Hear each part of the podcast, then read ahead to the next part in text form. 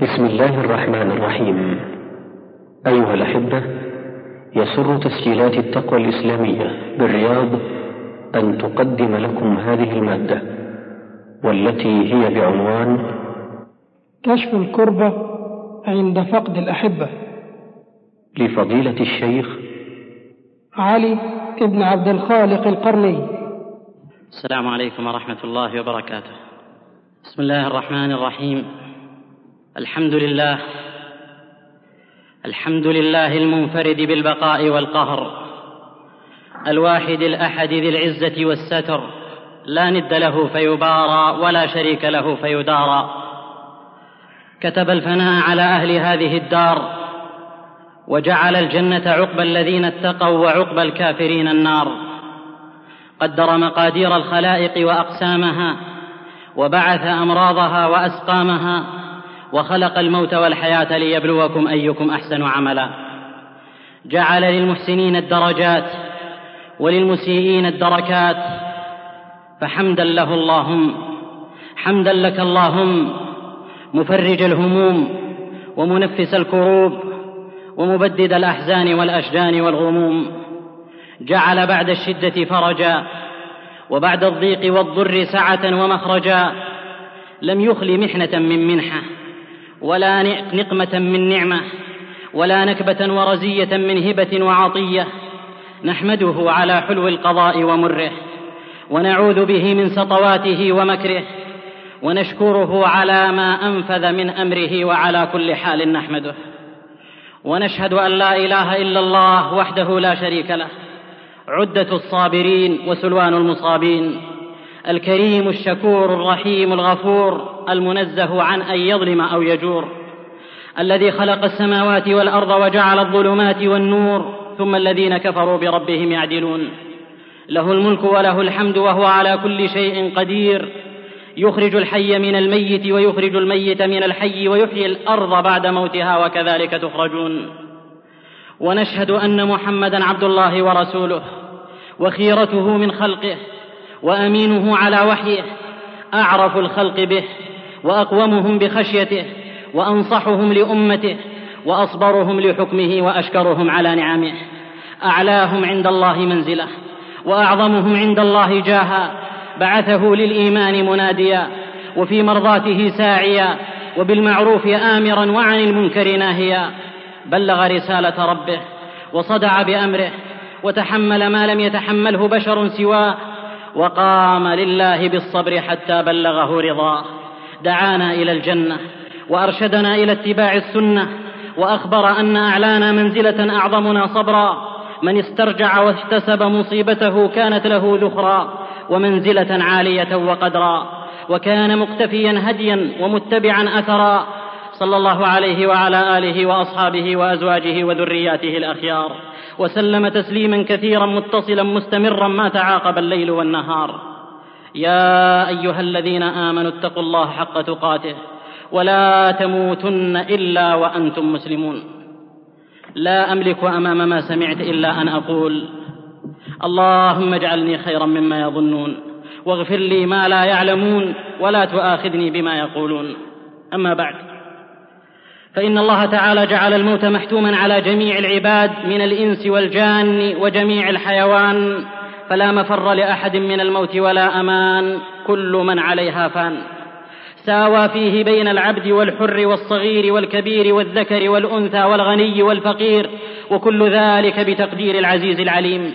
ما يعمر من معمر ولا ينقص من عمره إلا في كتاب إن ذلك على الله يسير. فالكيس من دان نفسه وعمل لما بعد الموت والحازم من بادر بالعمل قبل حلول الفوت والمسلم من استسلم للقضاء والقدر والمؤمن من تيقن بصبره الثواب على المصيبة والضرر. أيها الأحبة كرب الزمان وفقد الأحبة عموما مع خصية الأبناء والأحفاد والآباء خطب مؤلم وحدث موجع وأمر مهول مزعج. بل هو من أثقل الأنكاد التي تمر على الإنسان. نار تستعر وحرقة تضطرم تحترق به الكبد ويفت به العضد إذ هو الريحانة للفؤاد والزينة بين العباد. لكن مع هذا نقول فلرب أمر محزن لك في عواقبه الرضا ولربما اتسع المضيق وربما ضاق الفضاء.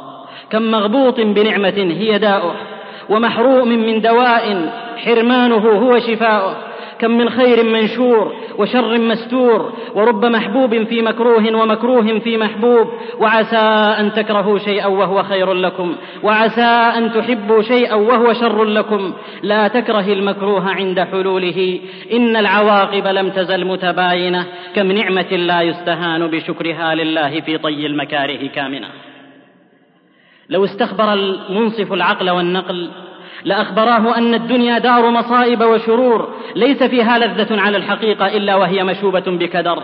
فما يظن في الدنيا أنه شراب فهو سراب وعمارتها وإن حسنت صورتها خراب. والعجب كل العجب ممن يده في سلة الأفاعي كيف ينكر اللدغ واللسع. وأعجب منه من يطلب ممن طبع على الضر النفع طبعت على كدر وأنت تريدها. صفوا من الأقذار والأكدار إنها على ذا وضعت. لا تخلو من بلية ولا تصفو من محنة ورزية. لا ينتظر الصحيح فيها إلا السقم والكبير إلا الهرم والموجود إلا العدم. على ذا مضى الناس اجتماع وفرقة وميت ومولود وبشر وأحزان. والمرء رهن مصائب ما تنقضي حتى يوسد جسمه في رمسه فمؤجل يلقى الردى في غيره ومعجل يلقى الردى في نفسه. هل رأيتم؟ بل هل سمعتم بإنسان على وجه هذه الأرض لم يصب بمصيبة دقت أو جلت حتى في قطع شسع نعله؟ الجواب معلوم لا وألف لا ولولا مصائب الدنيا مع الاحتساب لوردنا القيامة مفاليس كما قال أحد السلف. ثمانيه لا بد منها على الفتى ولا بد أن تجري عليه الثمانية سرور وهم واجتماع وفرقة ويسر وعسر ثم سقم وعافية. لهذا كله أحببت أن أجمع هذه الكلمات اللطيفة في كشف كرب من أصيب بمصيبة عنونتها بعنوان كتاب في هذا الموضوع هو كشف الكربة عند فقد الأحبة. راجيا من الملك الديان أن ينفعني بها وسائر الإخوان وأن يجعلها تذكرة لأولي الألباب وتسلية وعزاء لكل مؤمن محزون مصاب. تشرح صدره وتجلب صبره وتهون خطبه وتخفف أمره ويلحظ بها ثوابه على الصبر وأجره. والله تعالى هو المسؤول أن يجعل لي ولها القبول. لا رب غيره ولا إله سواه هو المأمول. وأحتسب عند الله ثواب من تسلى بهذه الكلمات. وأسأله الدعاء بأن يثبتني الله في ساعة فقري وحاجتي. والا يحرمني ثواب هذه الكلمات. فالمصاب حقا من حرم الثواب. نفع الله بها وأثاب. إنه الكريم الوهاب. اللهم لا سهل إلا ما جعلته سهلا وأنت تجعل الحزن إذا شئت سهلا.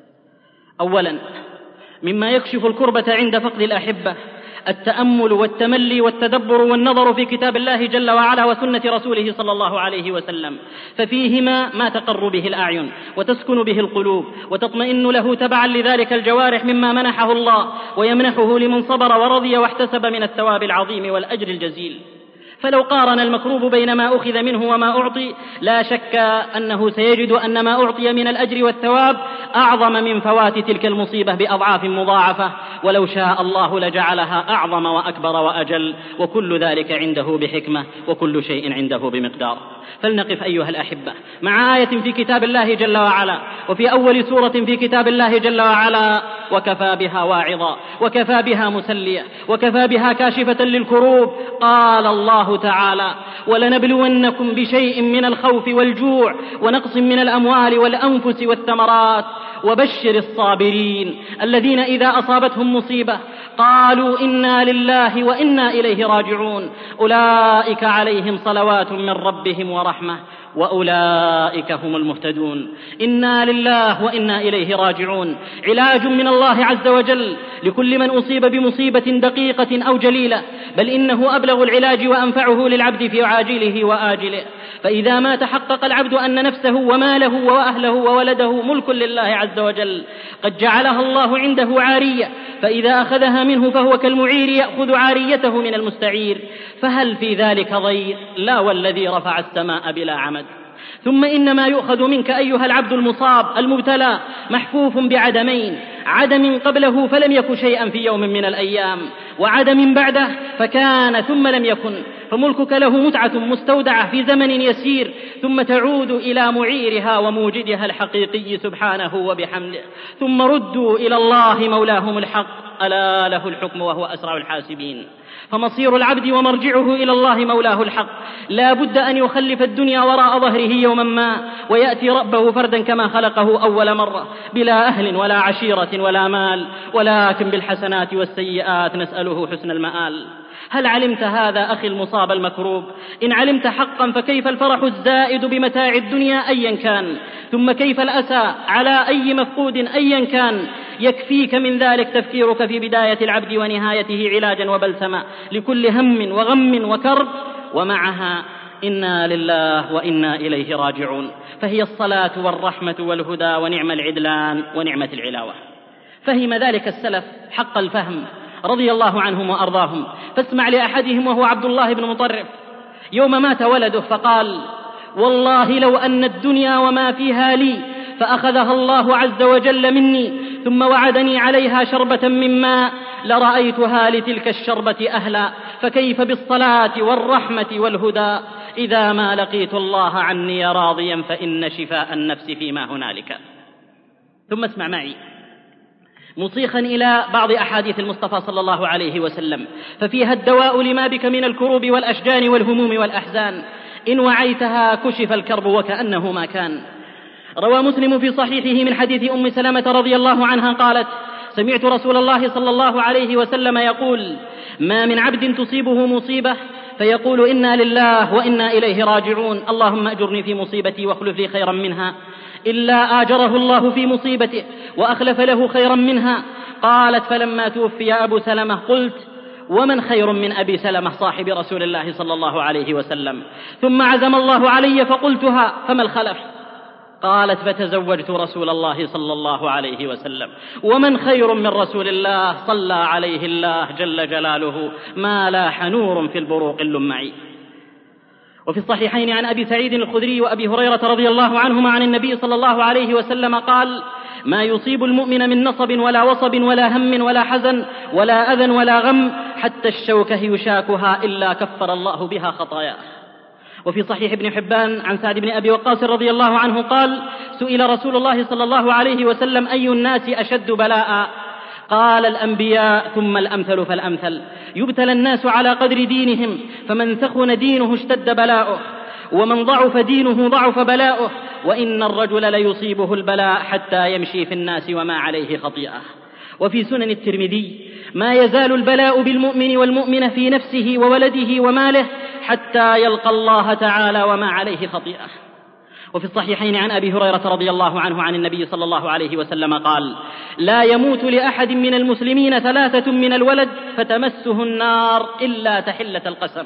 يشير لقول الله عز وجل وإن منكم إلا واردها كان على ربك حتما مقضيا ثم ننجي الذين اتقوا ونذر الظالمين فيها جثيا. وأخرج مسلم عن أبي هريرة رضي الله عنه قال أتت امرأة إلى النبي صلى الله عليه وسلم بصبي لها فقالت يا رسول الله ادعو الله له فلقد دفنت ثلاثة قبله. فقال صلى الله عليه وسلم دفنت ثلاثة مستعظما أمرها؟ قالت نعم. قال لقد احتضرت بحضار شديد من النار أي لقد احتميت بحمى عظيم من النار فما أعظم الأجر وما أكمل الثواب وما أجدر أن يستعذب العذاب في طلب مثل هذا الثواب.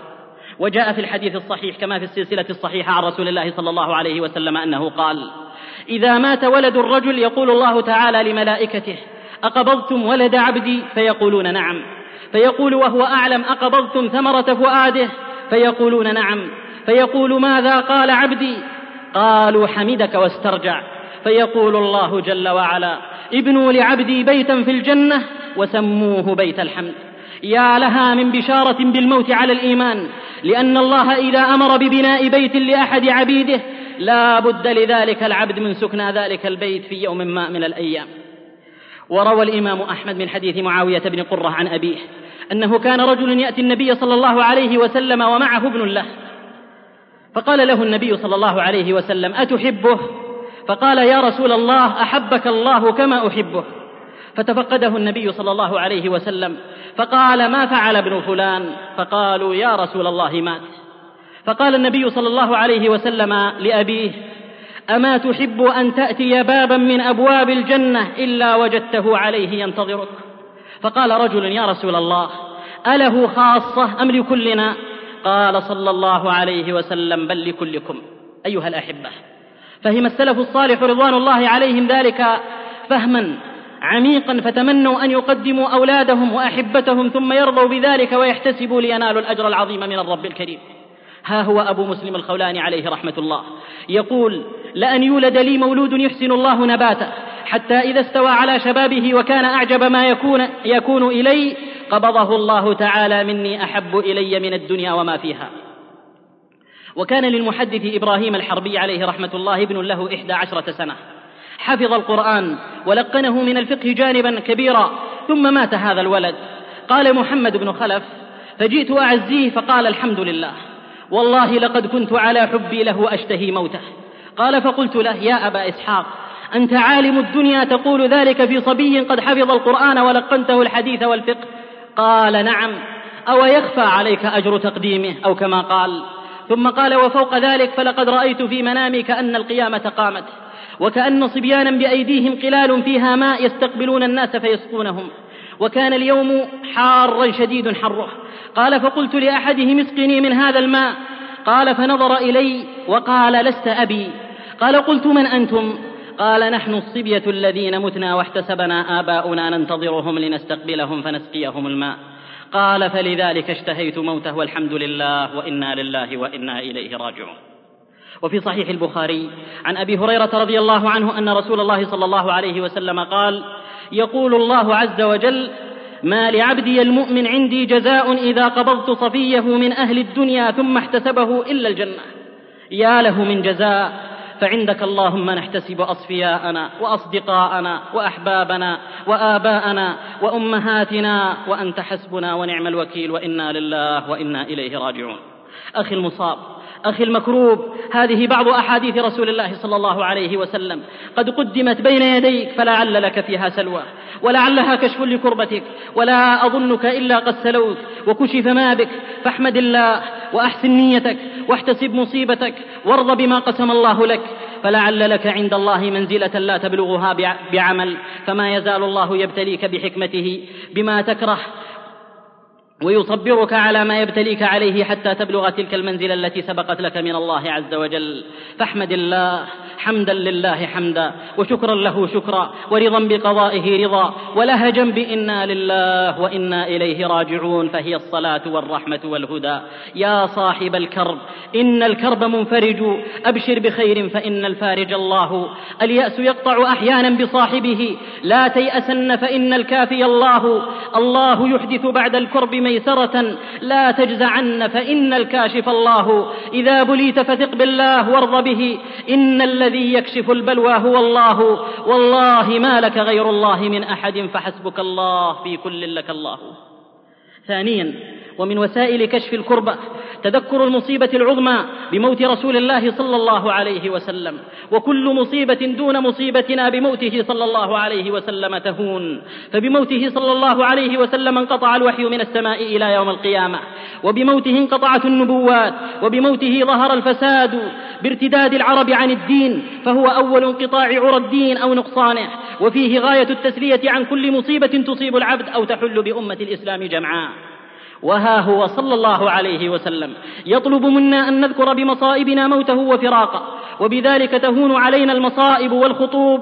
فيقول صلى الله عليه وسلم في الحديث الذي صححه الألباني في السلسلة إذا أصيب أحدكم بمصيبة فليذكر مصيبته بي فإنها أعظم المصائب.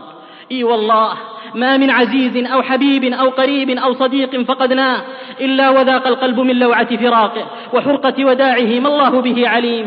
فهل شعرنا بشيء من هذا؟ ونحن نستشعر فراق وموت النبي صلى الله عليه وسلم.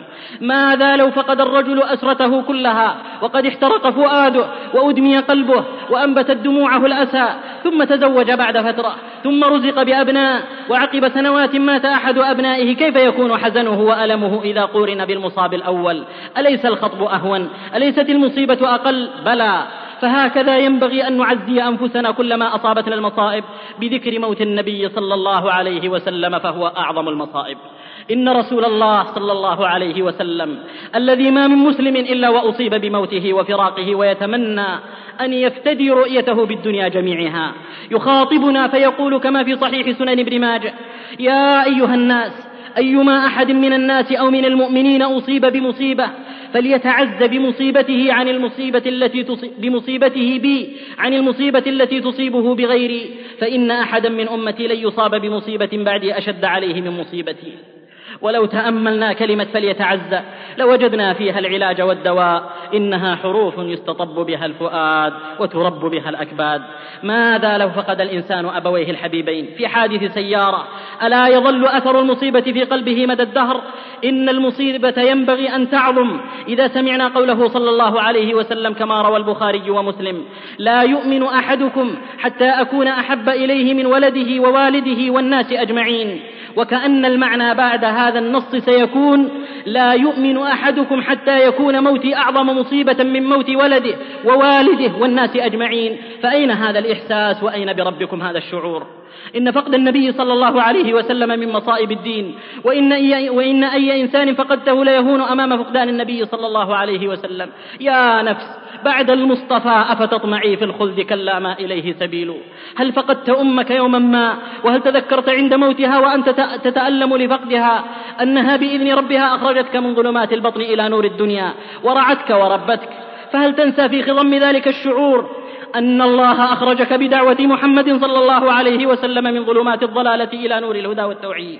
وهذا بإذن الله إنقاذ لك من الخلود في النار. فهل بلبن أمك وحنانها وعطفها وعنايتها ورعايتها تنقذ من الخلود في النار؟ لا والله.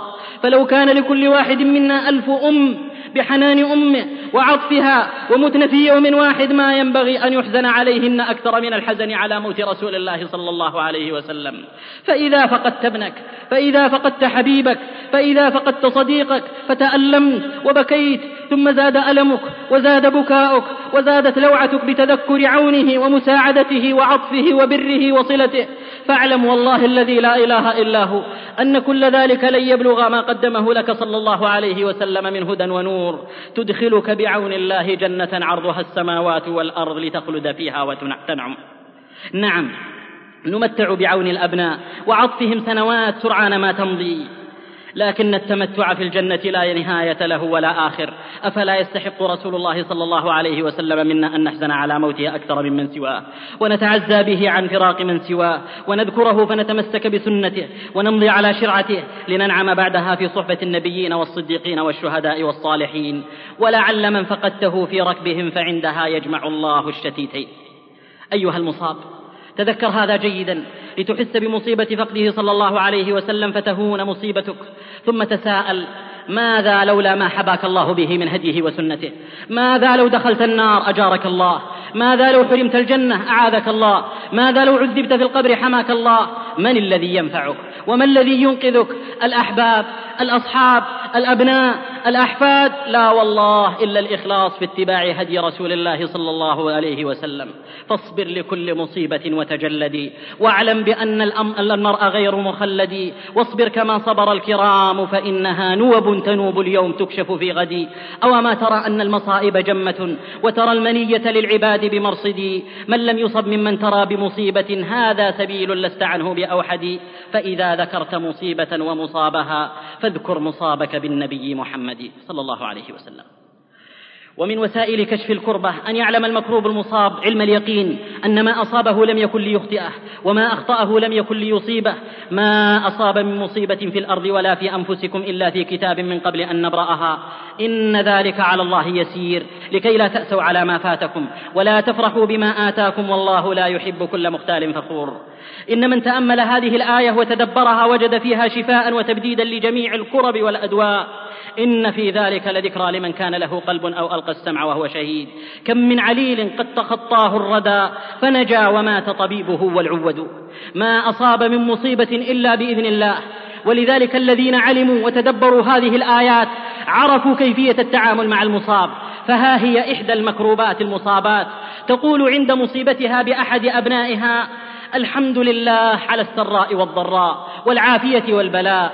والله ما أحب تأخير ما عجل الله ولا تعجيل ما أخره الله. وكل ذلك في كتاب إن ذلك على الله يسير. فما أبرم الله لم ينتقض وما نقض الله لم يبرم. ومات ابن لأنس بن مالك عليه رحمة الله ورضوانه. فقال أنس عند قبره الحمد لله. اللهم عبدك وابن عبدك وقد رد إليك فارأف به وارحمه. وجاف الأرض عن بدنه وافتح أبواب السماء لروحه وتقبله بقبول حسن ثم انصرف فأكل وشرب وادهن وأصاب من أهله ولسان حاله. كل ذلك في كتاب إن ذلك على الله يسير. وكان أبو ذر رضي الله عنه لا يعيش له ولد. فقيل له إنك امرؤ لا يبقى لك ولد. فقال الحمد لله.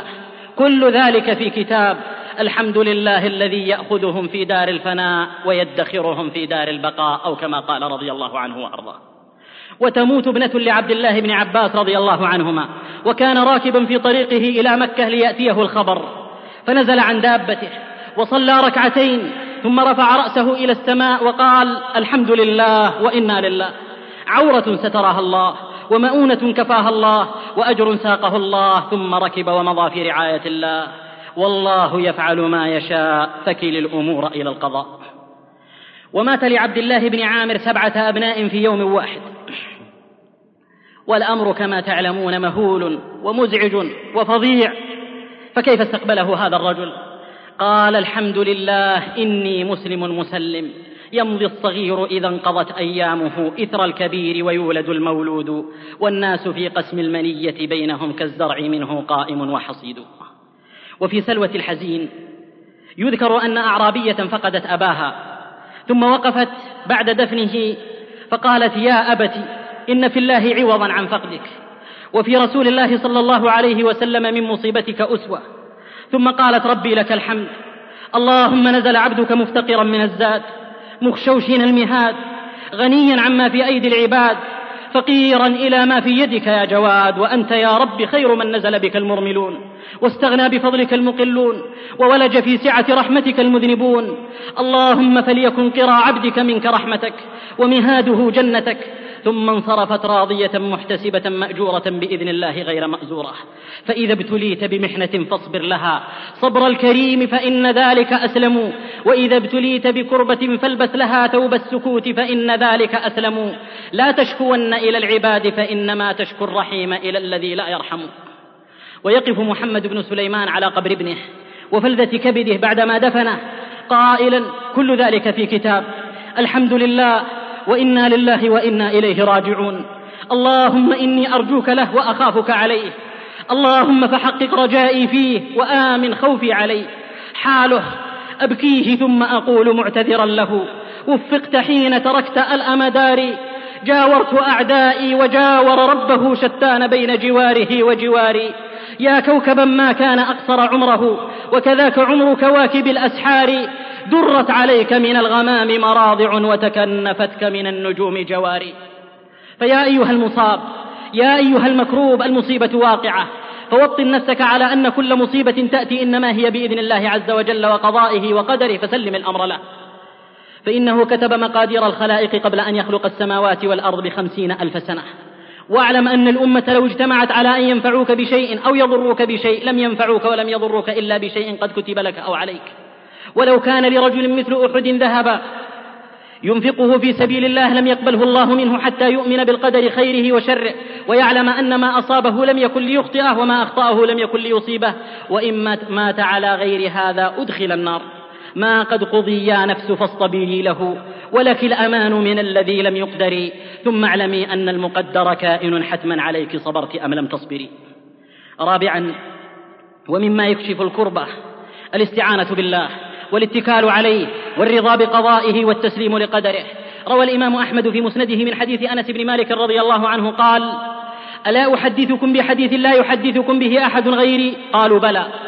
قال كنا عند رسول الله صلى الله عليه وسلم جلوسا فضحك. ثم قال أتدرون مما ضحكت؟ قالوا الله ورسوله أعلم. فقال صلى الله عليه وسلم عجبت للمؤمن إن الله عز وجل لا يقضي قضاء إلا كان خيرا له. فليعلم المكروب أن حظه من المصيبة ما يحدث له. فمن رضي فله الرضا ومن سخط فله السخط. من رضي بقضاء الله جرى عليه وكان له أجر. ومن لم يرض بقضاء الله جرى عليه وحبط عمله. فقضاء الله نافذ كالسيف وأمره واقع لا راد لقضائه ولا معقب لحكمه. ولكن العبد هو الذي يربح أو يخسر بحسب رضاه أو سخطه. جعلنا الله وإياكم من الراضين بقضاء الله وقدره. ولنعش أيها الأحبة. مع الراضين دقائق غالية قليلة لنتخذهم قدوة وأسوة. ومثلا من باب سيروا كما ساروا لتجنوا ما جنوا وتشبهوا إن لم تكونوا مثلهم. قال أبو الحسن المدائني عليه رحمة الله. دخل عمر بن عبد العزيز على ابنه عبد الملك في مرضه رحمهما الله جميعا.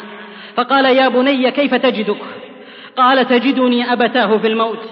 قال يا بني لأن تكون في ميزاني أحب إلي من أن أكون في ميزانك. فقال الابن يا أبت والله لأن يكون ما تحبه أحب إلي من أن يكون ما أحبه. ثم مات عليه رحمة الله. فيروي الإمام أحمد في الزهد عن زياد بن أبي حسان أنه شهد عمر رحمه الله حين دفن عبد الملك ابنه. قد استوى قائما عند القبر وأحاط به الناس فقال والله يا بني لقد كنت بارا بأبيك. والله ما زلت مسرورا بك مذ وهبك الله لي إلى أن استودعتك الله في المنزل الذي صيرك الله إليه. فرحمك الله وغفر ذنبك وجزاك بأحسن عملك ورحم كل شافع يشفع لك بخير شاهد أو غائب. رضينا بقضاء الله وسلمنا لأمر الله والحمد لله رب العالمين وإنا لله وإنا إليه راجعون. ثم انصرف ورجع إلى مجلسه. وكان قبل وفاة عبد الملك قد هلك أخوه سهل وهو من أحب أخوته. وهلك مولاه مزاحم وهو عزيز عليه.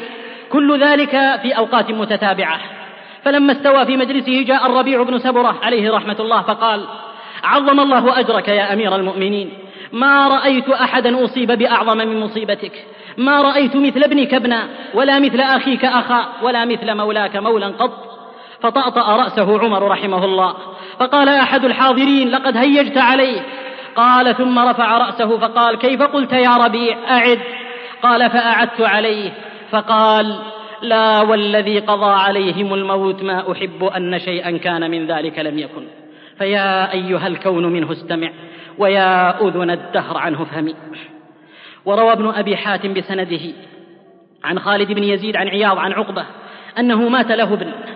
يقال له يحيى فلما نزل في قبره قال له رجل والله إن كان لسيد الجيش فاحتسبه.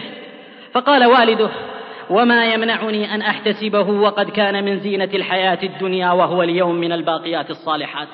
فلله ما أحسن فهمهم ولله ما أحسن تعزيتهم لأنفسهم وثقتهم بما أعطى الله عز وجل من ثواب للصابرين.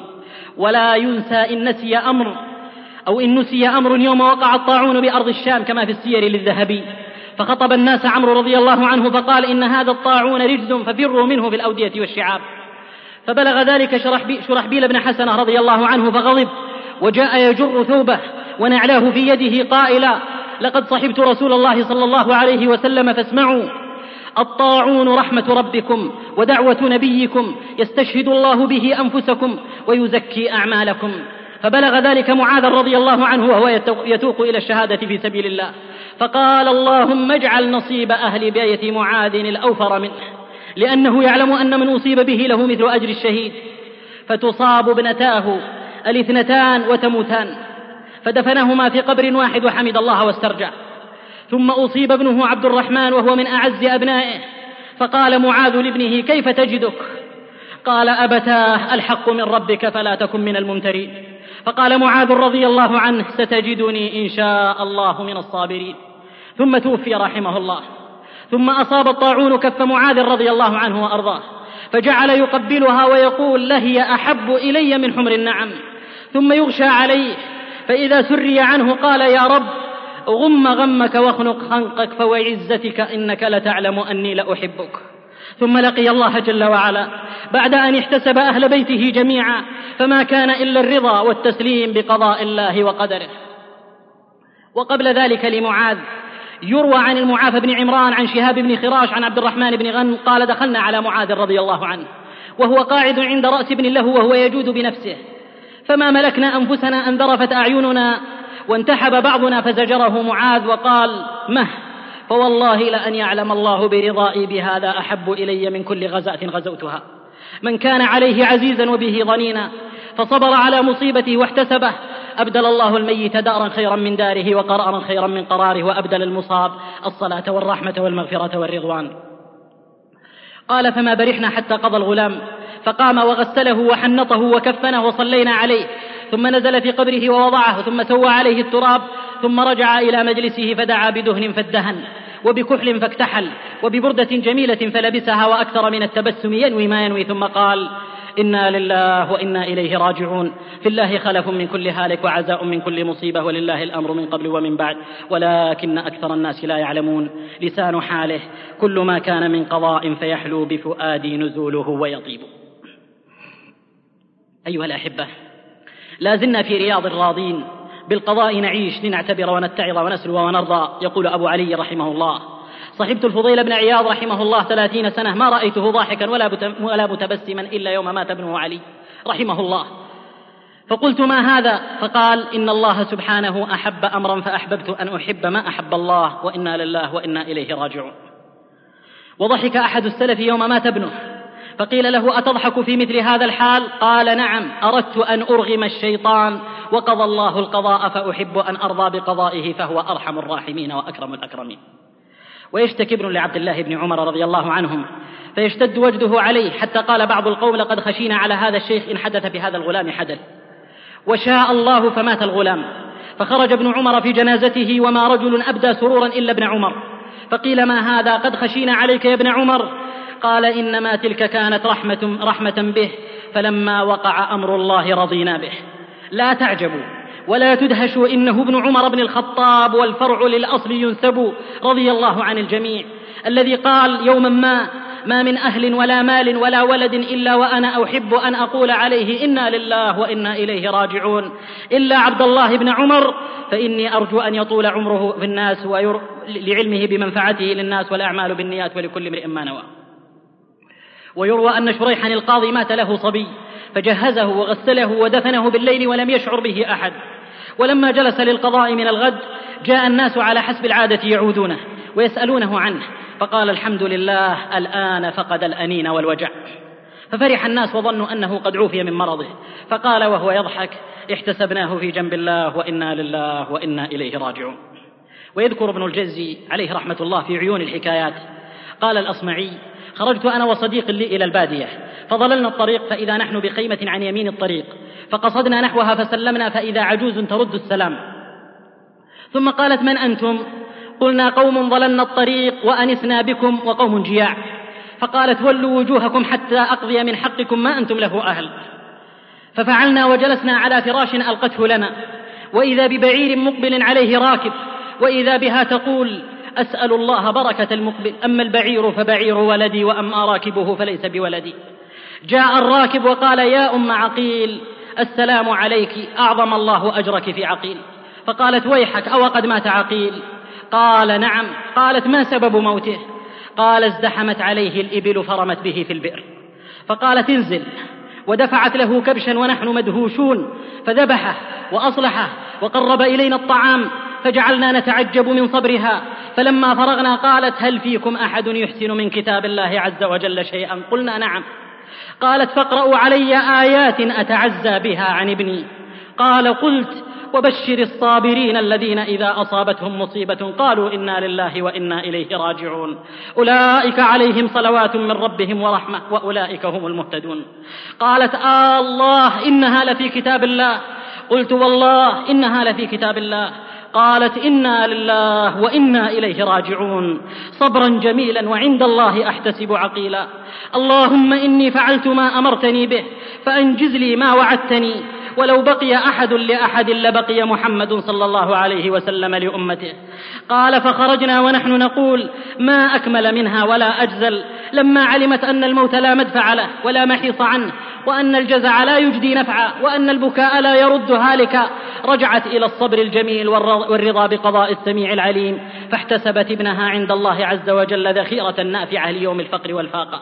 فما أجمل الرضا بقضاء الله في كشف محن المصاب ومكروباته. هذه سجايا السلف. صبر واحتساب وتجلد وتحمل ورضا واسترجاع وبعد عن الجزع والتسخط والتذمر عند المصاب. لهم قدرهم باعتبار الرجال وسمعتهم في ذرى الأنجم. أنتم كهم ومن يشابه أبه فما ظلم. وليعلم أن البكاء الذي لا صوت معه ولا تسخط لا يعارض الرضا. فأشد الناس حرصا على رضا مولاهم. هم الأنبياء وأرضاهم وأرضى الخلق نبينا محمد صلى الله عليه وسلم. بكى يوم مات ابنه يوم مات ابنه إبراهيم رأفة ورحمة منه للولد ورقة عليه. وقلبه صلى الله عليه وسلم ممتلئ بالرضا ولسانه مشتغل بحمد الله وذكره. وهذا هو أكمل هدي وأتم. فإنه صلى الله عليه وسلم حملته الرحمة بالطفل على البكاء ومحبة الله على الرضا وخير الهدي هديه صلى الله عليه وسلم. ففي الصحيحين أن النبي صلى الله عليه وسلم دخل على ابنه إبراهيم وهو يجوز بنفسه فجعلت عينا رسول الله صلى الله عليه وسلم تذرفان. فقال له عبد الرحمن بن عوف وأنت يا رسول الله؟ قال يا ابن عوف إنها رحمة. إن العين تدمع والقلب يحزن ولا نقول إلا ما يرضى ربنا وإنا لفراقك. يا إبراهيم لمحزونون. وفي الحديث المتفق عليه أن النبي صلى الله عليه وسلم قال إن الله لا يعذب بدمع العين ولا بحزن القلب ولكن يعذب بهذا أو يرحم وأشار إلى لسانه صلى الله عليه وسلم. وفي الصحيح أيضا عن أسامة بن زيد أن رسول الله صلى الله عليه وسلم رفع إليه ابن ابنته وهو في الموت نفسه تقعقع. ففاضت عينا رسول الله صلى الله عليه وسلم. فقال له سعد ما هذا يا رسول الله؟ قال هذه رحمة جعلها الله تعالى في قلوب عباده وإنما يرحم الله من عباده الرحماء. أيها الأحبة الله يقضي فمن رضي فله الرضا ومن سخط فله السخط ومن استعان بالله وشكر الله في السراء والضراء ورضي بقدر الله انكشف كربه ورضيت نفسه فهو في حياة طيبة على كل حال إن أصابته سراء شكر فكان خيرا له وإن أصابته ضراء فصبر كان خيرا له. وما يلقاها إلا الذين صبروا وما يلقاها إلا ذو حظ عظيم. خامسا ومما يكشف الكربة عند فقد الأحبة. العلم اليقيني أن الجزع لا يرد المصيبة بل يضاعفها. فالجازع يزيد, مصيب يزيد مصيبته ويشمت أعداءه ويسوء أصدقاءه ويغضب ربه ويسر شيطانه ويحبط أجره ويضعف نفسه. أما إذا احتسب وصبر ورضي أخزى شيطانه وأرضى ربه وسر صديقه وساء عدوه وحمل إخوانه وحمل على إخوانه فعزاهم قبل أن يعزوه. هذا هو الثبات في الأمر. فنسأل الله الثبات في الحياة وفي الممات. يقول بعض الحكماء العاقل يفعل في أول يوم من المصيبة ما يفعله الجاهل بعد أيام. ومن لم يصبر صبر الكرام سلا سلو البهائم وإنما الصبر عند الصدمة الأولى. إذا أنت لم تسل اصطبارا وحسبة سلوت على الأيام مثل البهائم. وكل أحد لا بد أن يصبر. على بعض ما يكره فإما باختيار وإما باضطرار. فالكريم المؤمن يصبر مختارا لعلمه بحسن عاقبة الصبر وأنه يحمد عليه ويذم في المقابل على الجزع ويعلم أنه إن لم يصبر لم يعد عليه الجزع فائتا ولم ينتزع منه مكروها والمقدور لا حيلة في دفعه وما لم يكتب لا حيلة في تحصيله فالجزع ضره أقرب من نفعه. فما دام أن آخر الأمر الصبر والعبد معه غير محمود فما أحسن أن يستقبل الأمر في أوله بما يستدبره الأحمق في آخره. إن علم المصاب بما يعقم الصبر والاحتساب من اللذة والمسرة أضعاف ما يحصل له ببقاء ما أصيب به لو بقي عليه كاشف لكربه لو تأمل ذلك. يروى عن أنس رضي الله عنه وأرضاه قال سمعت رسول الله صلى الله عليه وسلم يقول تنصب الموازين يوم القيامة فيؤتى بأهل الصلاة والصيام والزكاة والحج فيوفون أجورهم بالموازين ثم يؤتى بأهل البلاء فلا ينصب لهم ميزان ولا ينشر لهم ديوان ويصب عليهم الأجر صبا بغير حساب ثم قرأ قول الله جل وعلا إنما يوفى الصابرون أجرهم بغير حساب. وفي الترمذي مرفوعا. يود أناس لو أن جلودهم كانت تقرض بالمقاريض لما يرون من ثواب أهل البلاء. فسبحان من يرحم ببلائه. قد ينعم الله بالبلوى وإن عظمت ويبتلي الله بعض القوم بالنعم. ها هي امرأة من السلف. قد مات ابنها. فجاءوا يعزونها ويقولون يا أمة الله اتقي الله واصبري. فقالت الحمد لله وإنا لله مصيبتي أعظم من أن أفسدها بالجزع. لسان حالها كلما ازدادت علي المحن وتوالت إحن لا تهن وكروب تصطفى في زمن فلتطهير وتدريب عميق واختبار الذهب الصرف الحقيقي. فالجزع وإن بلغ غايته وإن بلغ نهايته فآخر أمر الجازع إلى الصبر اضطرارا وهو غير محمود ولا مثاب فإنه استسلم للقدر رغم أنفه وهذا ليس من الصبر. على هذا يذكر أن أعرابيا مات له ولد. فبكى عليه بكاء عظيما وجزع عليه جزعا عظيما فلما هم أن يسلو عن هذا مات له ابن آخر فقال إن أفق من حزن هاج حزن ففؤادي ما له اليوم سكن فكما تبلى وجوه في الثرى فكذا يبلى عليهن الحزن. فطوبى للصابرين ثم طوبى ثم طوبى. سادسا ومما يكشف الكربة عند فقد الأحبة العلم بأن النعم زائرة.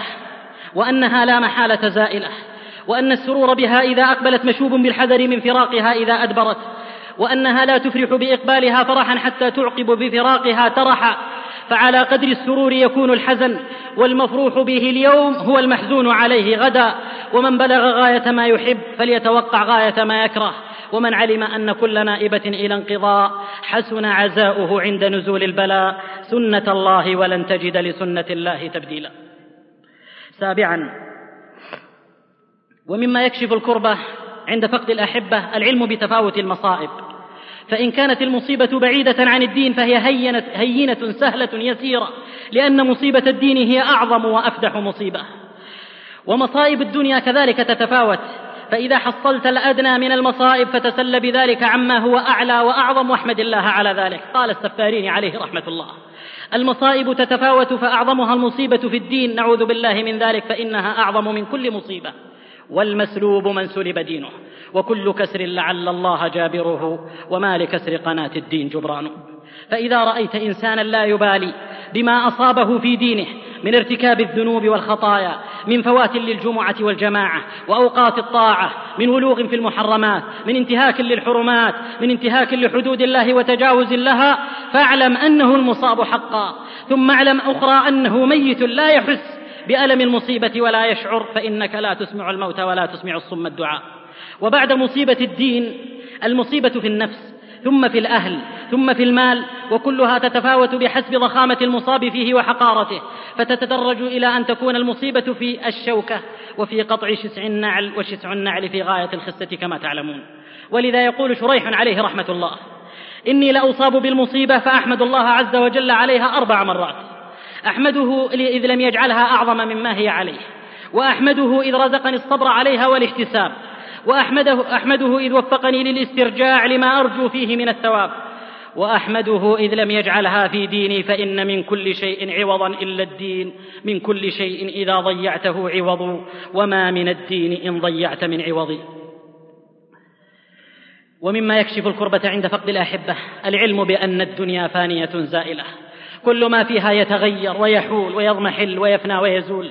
لأنها إلى الآخرة طريق وهي مزرعة للآخرة على التحقيق. إنها ألم يخفيه أمل وأمل يحققه بإذن الله عمل وعمل يقطعه الأجل وعندها يجزى كل امرئ بما فعل. إنها الدنيا إن حلت أوحلت وكست أوكست ودنت أودنت وكم من ملك فيها رفعت له علامات. فلما علا مات هي الأيام لا يبقى, لا يبقى عزيز وساعات السرور بها قليلة. إذا نشر الضياء عليك نجم وأشرق فارتقب يوما أفوله. إن أضحكت قليلا أبكت كثيرا وإن سرت يوما أحزنت شهورا وإن متعت يسيرا منعت طويلا. لا يبقى لها حبور ولا يدوم فيها ثبور اليوم عندك دلها وحديثها وغدا لغيرك كفها والمعصم. قال الله تعالى اعلموا أنما الحياة الدنيا لعب ولهو وزينة وتفاخر بينكم وتكاثر في الأموال والأولاد كمثل غيث أعجب الكفار نباته ثم يهيج فتراه مصفرا ثم يكون حطاما وفي الآخرة عذاب شديد ومغفرة من الله ورضوان. وما الحياة الدنيا إلا متاع الغرور. ما أدق التعبير القرآني يوم يشير إلى أن الحياة الدنيا يوم توزن بموازين الآخر يوم توزن بموازين الدنيا تبدو أمرا عظيما هائلا ضخما لكنها حين تقاس وتوزن بموازين الآخرة تبدو شيئا تافها زهيدا حقيرا بل هو لعبة أطفال بالقياس إلى ما في الآخرة من جد تنتهي إليه المصائر بعد لعبة الحياة الدنيا. لعب ولهو وزينة وتفاخر وتكاثر. ثم تأتي الصورة القرآنية المبدعة لتصور الدنيا كزرع يعجب الزراع نباته ينمو شيئا فشيئا حتى يكتمل ثم يهيج فتراه مصفرا جاهزا للحصاد فهو موقوت الأجل ينتهي عاجلا ويبلغ أجله قريبا ثم يكون حطاما وينتهي شريط الحياة بمشهد الحطام. ويا لها من نهاية. وأما الآخرة فلها شأن وأي شأن. يستحق شأنها أن يحسب حسابه وينظر إليه ويستعد له وفي الآخرة عذاب شديد ومغفرة من الله ورضوان. وما الحياة الدنيا إلا متاع الغرور. فهي لا تنتهي في لمحة كالحياة الدنيا وهي لا تنتهي إلى حطام كالنبات البالغ أجلا بل حساب وجزاء ودوام يستحق الاهتمام. وما الحياة الدنيا إلا متاع الغرور. متاع يستمد قوامه من الغرور الخادع يلهي وينسي وينتهي بأهله إلى غرور خادع. فما أحوج المؤمن إلى الاستعلاء على هذا الغرور الخادع ليحقق عقيدته ولو اقتضى أن يضحي بالحياة الدنيا جميعها. فما هي إلا حطام أو كظل أو سراب. روى الترمذي وابن ماجه بإسناد حسن قال ما قال صلى الله عليه وسلم ما لي وللدنيا إنما مثلي ومثل الدنيا كراكب قال في ظل شجرة ثم راح وتركها. أحلام نوم أو كظل زائل إن اللبيب بمثلها لا يخدع. يقول بعض أهل العلم لنعم الله علينا فيما زوى عنا من الدنيا أفضل من نعمه فيما بسط لنا منها. ذلك أن الله لم يرضى لنبيه الدنيا فلا أن أكون فيما رضي الله لنبيه وأحب له أحب إلي من أن أكون فيما كره له وسخط. وأجمل بقول ابن القيم عليه رحمة الله من قول يوم قال يشبه الدنيا. يقول أشبه الأشياء بالدنيا الظل تحسب له حقيقة ثابتة وهو في تقلص وانقباض تتبعه لتدركه فلا تلحقه وأشبه الأشياء بالدنيا السراب يحسبه الظمآن ماء حتى إذا جاءه لم يجده شيئا وجد الله عنده فوفاه حسابه. الله سريع الحساب. وأشبه الأشياء بالدنيا المنام يرى فيه العبد ما يحب وما يكره. فإذا استيقظ علم أن ذلك لا حقيقة, لا حقيقة له. ترجو البقاء بدار لا, بق لا ثبات لها فهل سمعت بظل غير منتقل؟ حياتها رصد وشربها كدر وعيشها نكد وملكها دول.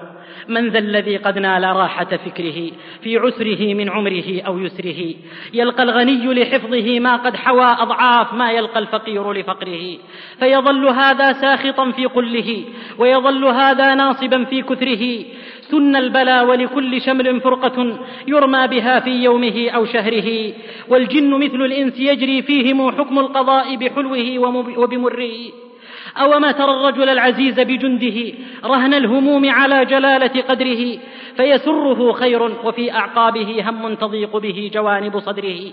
وأخو التجارة لاهث متفكر مما يلاقي في خسارة سعره وأبو العيال أبو الهموم وحسرة الرجل الوحيد كمينة في صدره ولرب طالب راحة في نومه جاءته أحلام فهام بأمره والطفل من بطن أمه يخرج إلى غصص الفطام تروعه في صغره.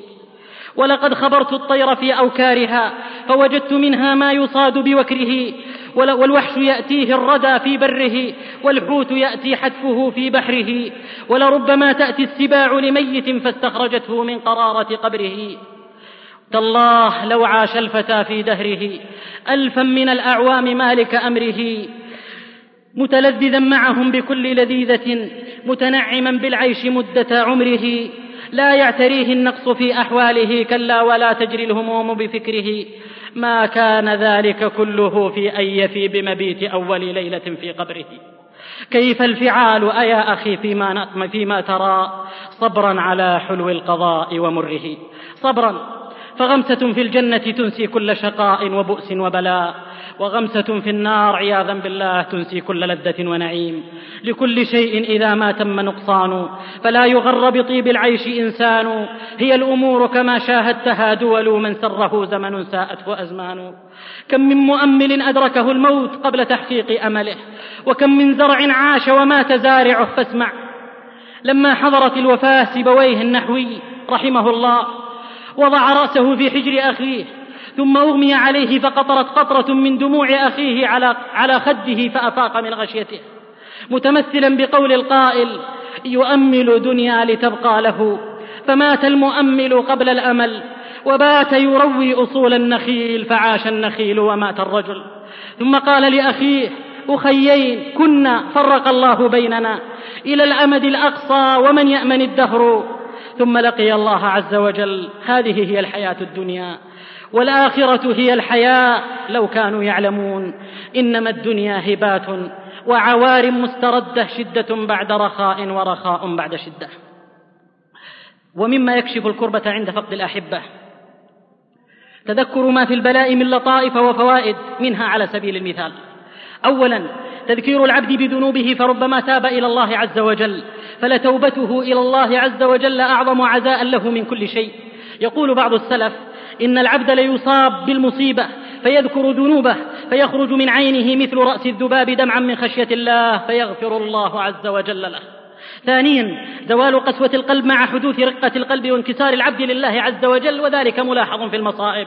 وذلك والله خير من كثير من طاعات الطائعين فانكسار المذنب خير وأعظم من صولة المطيع. ثالثا البلاء يوجب من العبد الرجوع إلى الله عز وجل والوقوف ببابه والتضرع له والاستكانة والدعاء وذلك من أعظم فوائد البلاء. ففي بعض الآثار إن الله لا يبتلي العبد وهو يحبه ليسمع تضرعه ودعاءه. رابعا البلاء يقطع قلب المؤمن عن الالتفات إلى المخلوقين. ويوجب له الإقبال على الخالق وحده لا شريك له. فالمشركون وهم مشركون حكى الله عنهم إخلاص الدعاء له عند الشدائد. فإذا ركبوا في الفلك دعوا الله مخلصين له الدين. فكيف بالمؤمنين؟ خامسا رحمة أهل البلاء. ومساعدتهم على بلواهم فإن العبد إذا أحس بألم المصيبة رق قلبه لأهل المصائب والبلايا ورحمهم. أخيرا معرفة قدر نعمة العافية فإن النعم لا تعرف أقدارها إلا بعد فقدها فلا يعرف نعمة إلا من ذاق مرارة ضدها وبضدها تتميز الأشياء. فمن تأمل هذه اللطائف زال ما به وانشرح صدره وانفرج همه بإذن ربه. ومما يكشف الكربة عند فقد الأحبة لطيف التعزية عند فقد الأعزة. فإن الكلمة الطيبة للمصاب يثبت بها بإذن الله ويعان. ويغدو الصبر عليه سهلا يسيرا. فإن المؤمن كما تعلمون قليل بنفسه كثير بإخوانه ضعيف بنفسه قوي بإخوانه شديد بأعوانه. فإذا وجد هذا يعزيه وهذا يسليه سهلت عليه الأمور العظام وكشف ما به بإذن الله رب الأرض والسماء. ولذا فإن الشرع بحكمته البالغة شرع لنا التعزية لأهل المصيبة والدعاء لهم بالثبات والأجر والخلف وللميت بالرحمة والمغفرة. فعزاء الله الذي نتعزى به دائما وأبدا إنا لله وإنا إليه راجعون.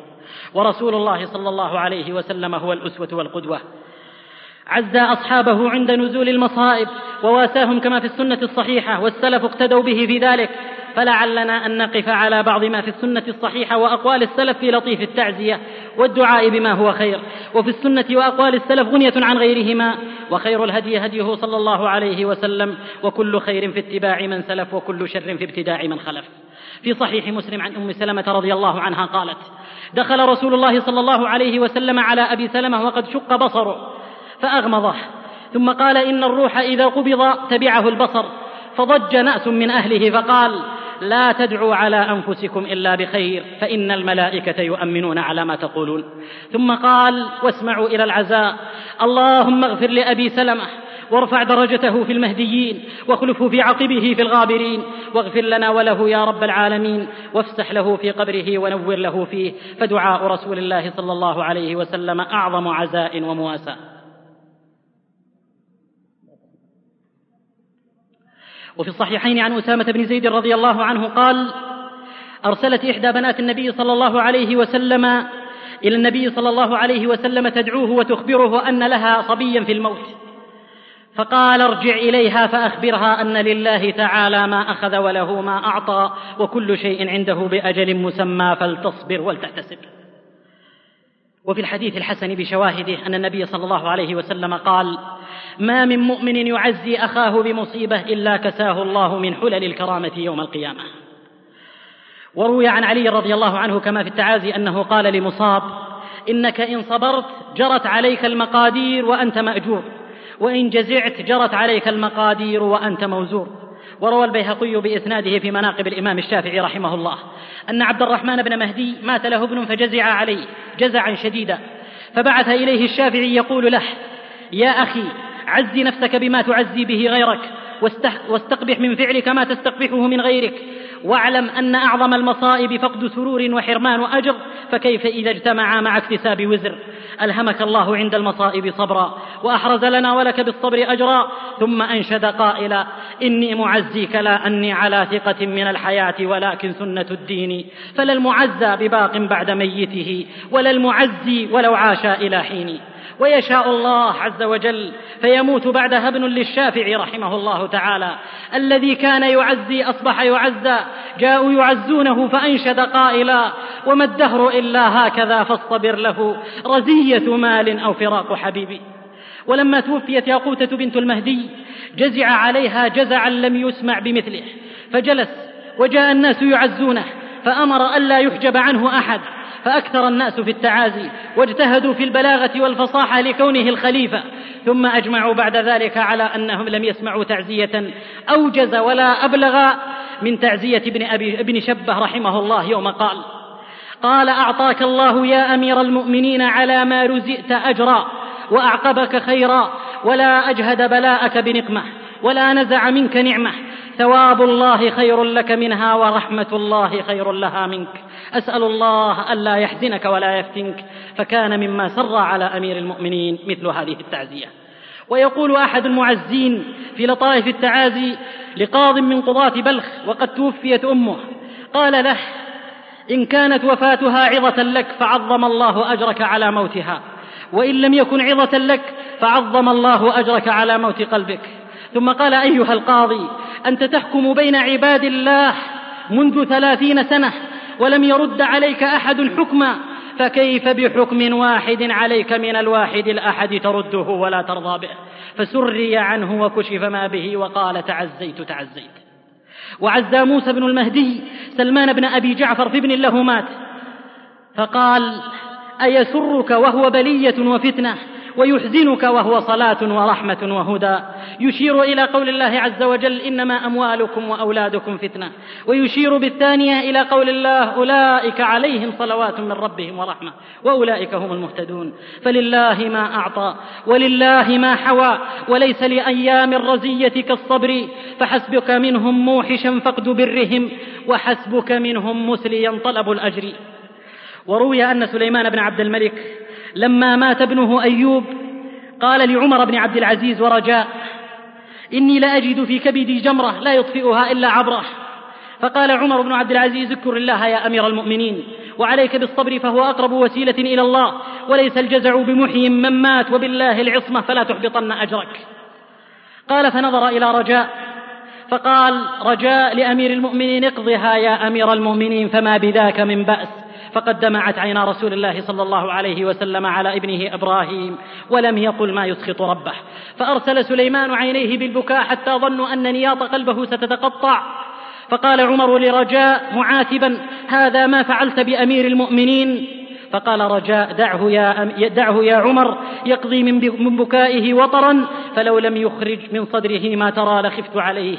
ثم دعا بماء فغسل وجهه ثم قال قال لهما لو لم أنزف هذه العبرة لانصدعت كبدي ثم انتهى إلى مجلسه فدخل عليه رجل فعزاه فقال عليكم نزل الكتاب وأنتم أعرف به منا وأنتم أعلم برسول الله صلى الله عليه وسلم منا ولسنا نعلمك شيئا لا تعلمه ولا نذكرك شيئا قد تنساه لكنا نعزيك ونواسيك ثم أنشد قائلا وهون ما ألقى من الوجد أنني أجاوره في قبره اليوم أو غدا.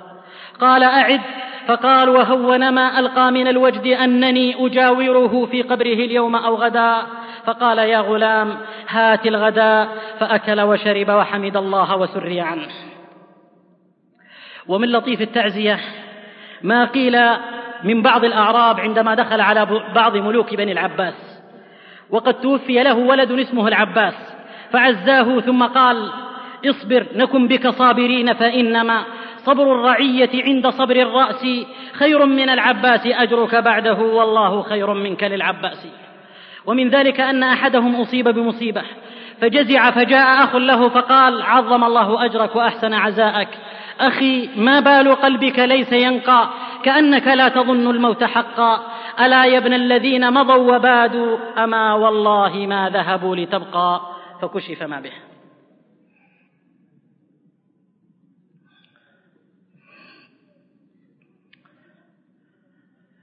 ومات لرجل من السلف ولد فعزاه سفيان بن عيينة رحمه الله وهو في كرب شديد. وعزاه آخرون فلم يكشف ما به حتى جاء الفضيل. فقال يا هذا أرأيت لو كنت وابنك في سجن فأفرج عن ابنك قبلك أو ما كنت تفرح؟ قال بلى. قال فإن ابنك قد خرج من سجن الدنيا قبلك. قال فسري عن الرجل وانكشف همه وقال تعزيت. وأخيرا فإن من ألطف وقوي ما سمعت من تعزية غير كلام رسول البرية وسلف الأمة رضوان الله عليهم ما قاله ابن سناء الملك.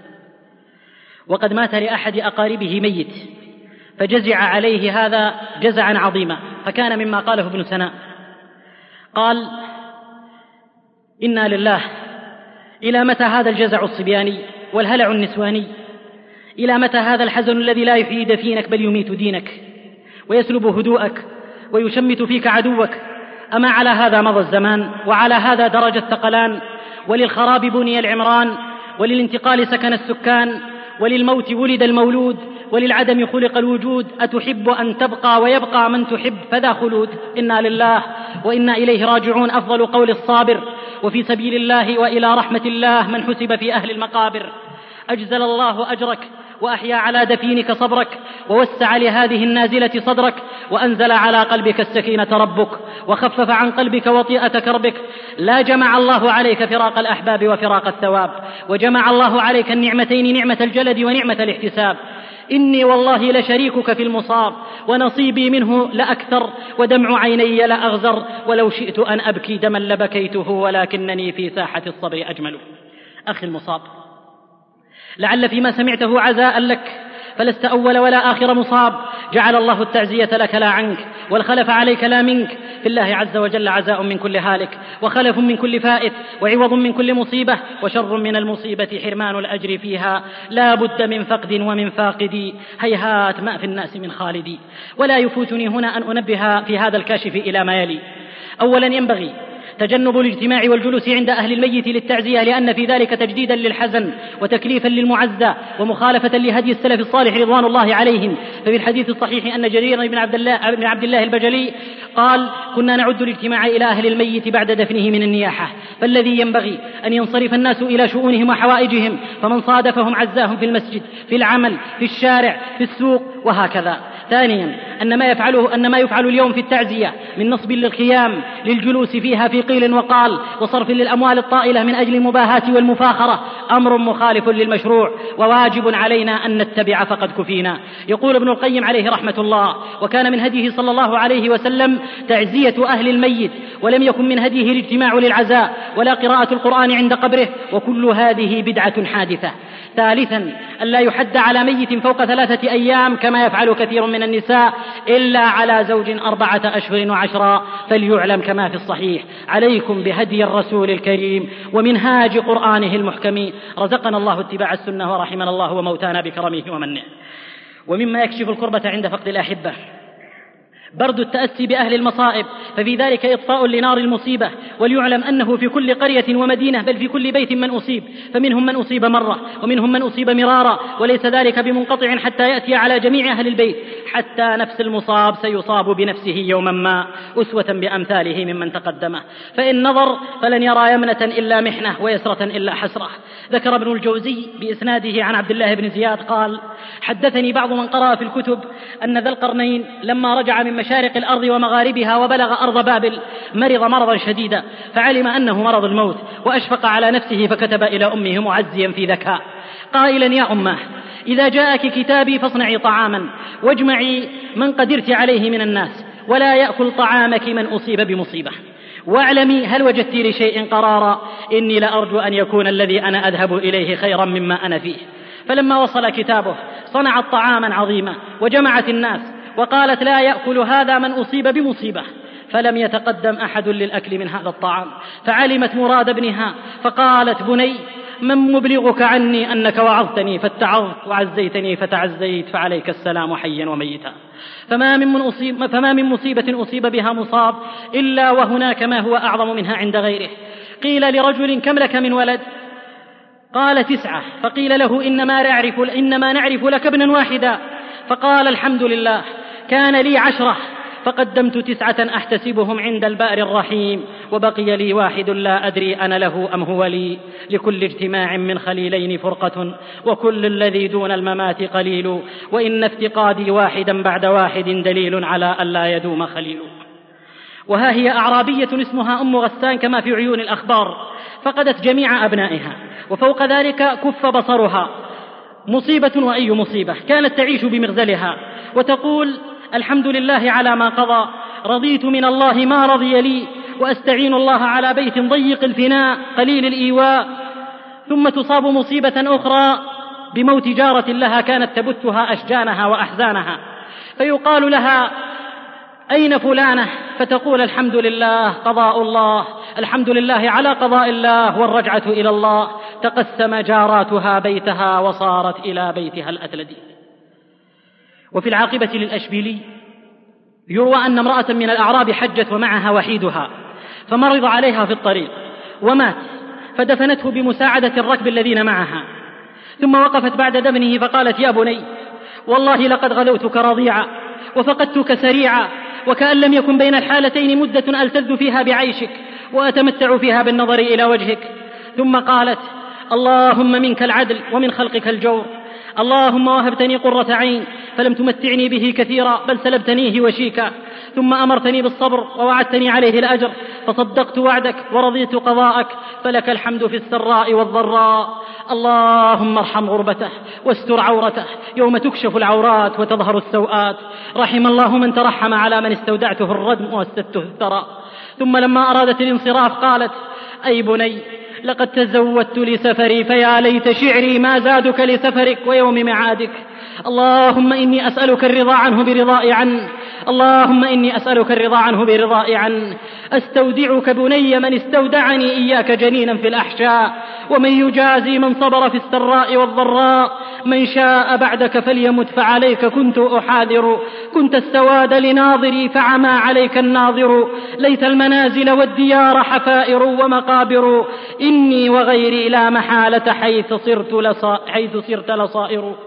وأخرج ابن أبي الدنيا في الاعتبار عن الكندي قال كانت امرأة من بني عامر لها تسعة من الأولاد دخلت بهم ذات يوم غارا ثم خرجت لحاجة وتركتهم في الغار ولما رجعت سقط الغار عليهم وانطبق فجعلت تسمع أنينهم وتتلظى بجحيم عويلهم لا تملك لهم حولا ولا طولا تئن وتزفر زفرات قطعت أحشاءها والذي عانى البلايا عرفا حتى فقدت أنينهم فلم تسمع لهم أنين فعلمت أنهم ماتوا جميعا تحت هذا الغار فرجعت بها من الأسى ما الله به عليم فكانت تردد وتقول ربيتهم تسعة حتى إذا اتسقوا أفردت منهم كقرن الأعظب الوحد وكل أم وإن سرت بما ولدت يوما ستفقد من ربت من الولد. وأخيرا فلقد حدثني من أثق به من الصالحين كما أحسبه والله حسيبه أن هناك رجل رجلا كان له ثلاثة أولاد صغار وزوجة في هناء وأمان وسعادة وسكينة واطمئنان.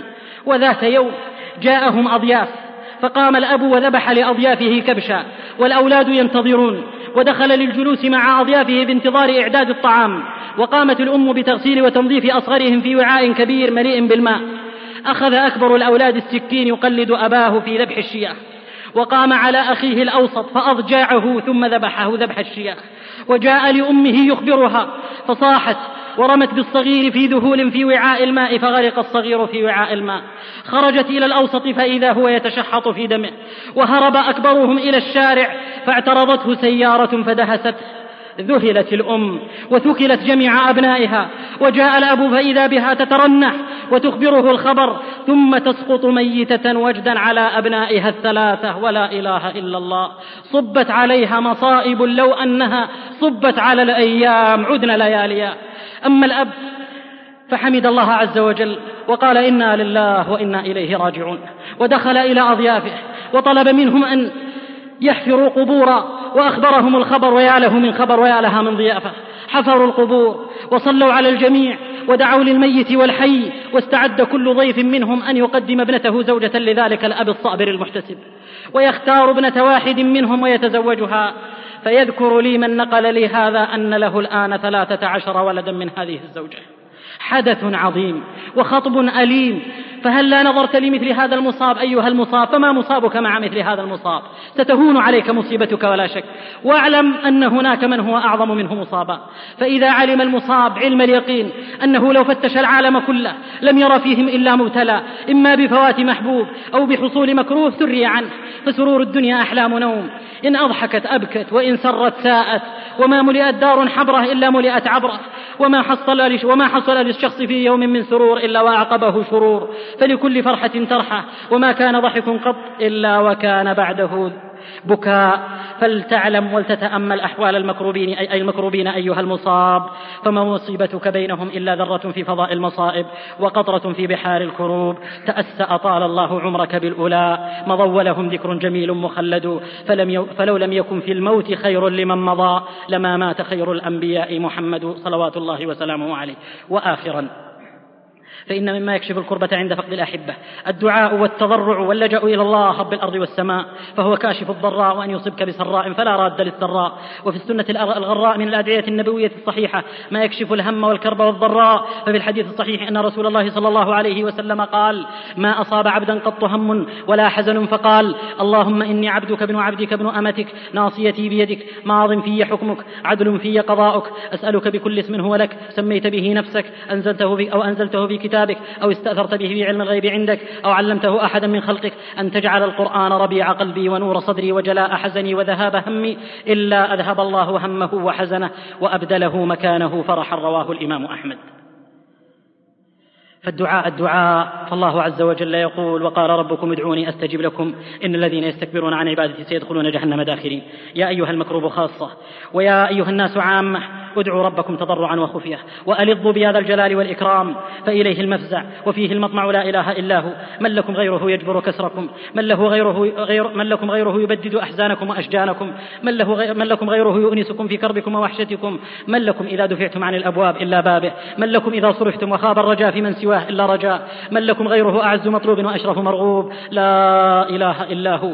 أيها المصابون عليكم من الله الرحمات. عدد ما سكبتم من العبرات وكظمتم من الأنات. جعل الله مصابكم من الباقيات الصالحات. وأمنكم من الفزع يوم تنشر السجلات. وتقبل منا ومنكم وكتب لنا كرم السعاده في الحياة والموات وآخر ما يكشف الكرب. اعلم أن الذي قدر عليك الأقدار حكيم خبير عليم. لا يفعل شيئا عبثا. ولا يقدر شيئا سدى بل هو رحيم تنوعت رحمته سبحانه وبحمده. يرحم العبد فيعطيه ثم يرحمه فيوفقه للشكر ثم يرحمه فيبتليه ثم يرحمه فيوفقه للصبر ثم يرحمه فيكفر بالبلاء ذنوبه وآثامه ثم ينمي حسناته ويرفع درجاته ثم يرحمه فيخفف من مصيبته وطأتها ويهون مشقتها ثم يتمم أجرها. فرحمة الله متقدمة على التدابير السارة والضارة ومتأخرة عنها وذلك فضل الله يؤتيه من يشاء والله ذو الفضل العظيم. أحبتي في الله هذه كلمات جمعتها من كتيبات ومن كتب وضع صوتها لكم صياغة فقط بعون من الله ومن وتوفيق منه وتسديد. إن أكن أصبت فذاك الذي أردت وإن تكن الأخرى فحسبي أن ذاك وسعي وجهدي وحسب معرفتي وقدرتي. لكن قدرة مثلي غير خافية والنمل يعذر في القدر الذي حمل. عظم الله أجر الجميع وجبر الله كسرهم وعوضهم خير الدنيا والآخرة فيما فقدوا. وجعل هذه الكلمات في صحائف الحسنات في يوم تعز فيه الحسنات. خالصة لرب وجه رب الأرض والسماوات. اللهم مالك الملك تؤتي الملك من من تشاء وتنزع الملك ممن تشاء وتعز من تشاء وتذل من تشاء. بيدك الخير إنك على كل شيء قدير. يا الله يا حي يا قيوم يا من لا تأخذه سنة ولا نوم يا بديع السماوات والأرض يا فالق الحب والنوى يا ذا الجلال والإكرام يا عظيم العفو يا واسع المغفرة يا قريب الرحمة. نسألك بعزك الذي لا يرام وملكك الذي لا يضام يا هادي المضلين ويا راحم المذنبين يا من عنت له الوجوه وخضعت له الرقاب وخشعت له الأصوات وفاضت له العبرات ورغمت له الأنوف انقطع الرجاء إلا منك وخابت الظنون إلا فيك وضعف الاعتماد إلا عليك. نسألك أن تكفينا ما أهمنا وأغمنا وأن تجبر كسرنا وأن تعظم أجرنا وأن تعيذنا من شرور أنفسنا وأن ترحم موتانا وأن تلطف بمبتلانا وأن ترحم غربتنا في الدنيا ومصرعنا عند الموت ووقوفنا بين يديك وأن تقينا من ميتة السوء ومن يوم السوء وساعة السوء وليلة السوء وجار السوء وصاحب السوء وأن تعيذنا من النفاق وسوء الأخلاق. اللهم إنا نسألك فرجا عاجلا للمسلمين مما هم فيه وملاقوه. اللهم إنا نسألك فرجا عاجلا للمسلمين مما هم فيه وملاقوه. اللهم إنا نسألك فرجا عاجلا للمسلمين مما هم فيه وملاقوه. اللهم اكشف كروبنا ونفس همومنا واقض حاجات حاجاتنا. اللهم هبنا عطاءك ولا تكشف عنا غطاءك ورضنا بقضائك. اللهم اغفر لجميع موتى المسلمين وأخص من أوصيت فيه بالدعاء. اللهم اغفر لجميع موتى المسلمين وأخص من أوصيت فيه بالدعاء. اللهم اجعل قبورهم من الجنة رياضا. اللهم اجعل قبورهم من الجنة رياضا. اللهم اجعل قبورهم من الجنة رياضا. اللهم إنهم عبيدك بنو عبيدك بنو إمائك. احتاجوا لرحمتك وأنت غني عن عذابهم. اللهم زد في حسناتهم وتجاوز عن سيئاتهم. اللهم زد في حسناتهم وتجاوز عن سيئاتهم فأنت أرحم بهم من أمهاتهم. لا إله غيرك ولا معبود سواك. لك الحمد حتى ترضى ولك الحمد إذا رضيت ولك الحمد بعد الرضا. اللهم يا رب ومن قد عاش في الدنيا على الأمر بالتقى وعن موبقات الإثم ما زال ناهيا. تغمده يا رب عفوا بفضلك ولا زال هطال من العفو هاميا على قبره يهمي عشيا وبكرة وبوأه قصرا من الخلد عاليا. وصل إلهي كلما هبت الصبا ومن هلت الجون الغداف العواديا. على المصطفى والآل والصحب كلهم وتابعهم والتابعين الهواديا. وآخر دعوانا أن الحمد لله رب العالمين. وصلى الله وسلم على نبينا محمد. وسبحانك اللهم وبحمدك أشهد أن لا إله إلا أنت أستغفرك وأتوب إليك. أيها الإخوة بموجب فهرس تسجيلات التقوى فإن رقم هذا الشريط هو أحد عشر ألفا وعشر.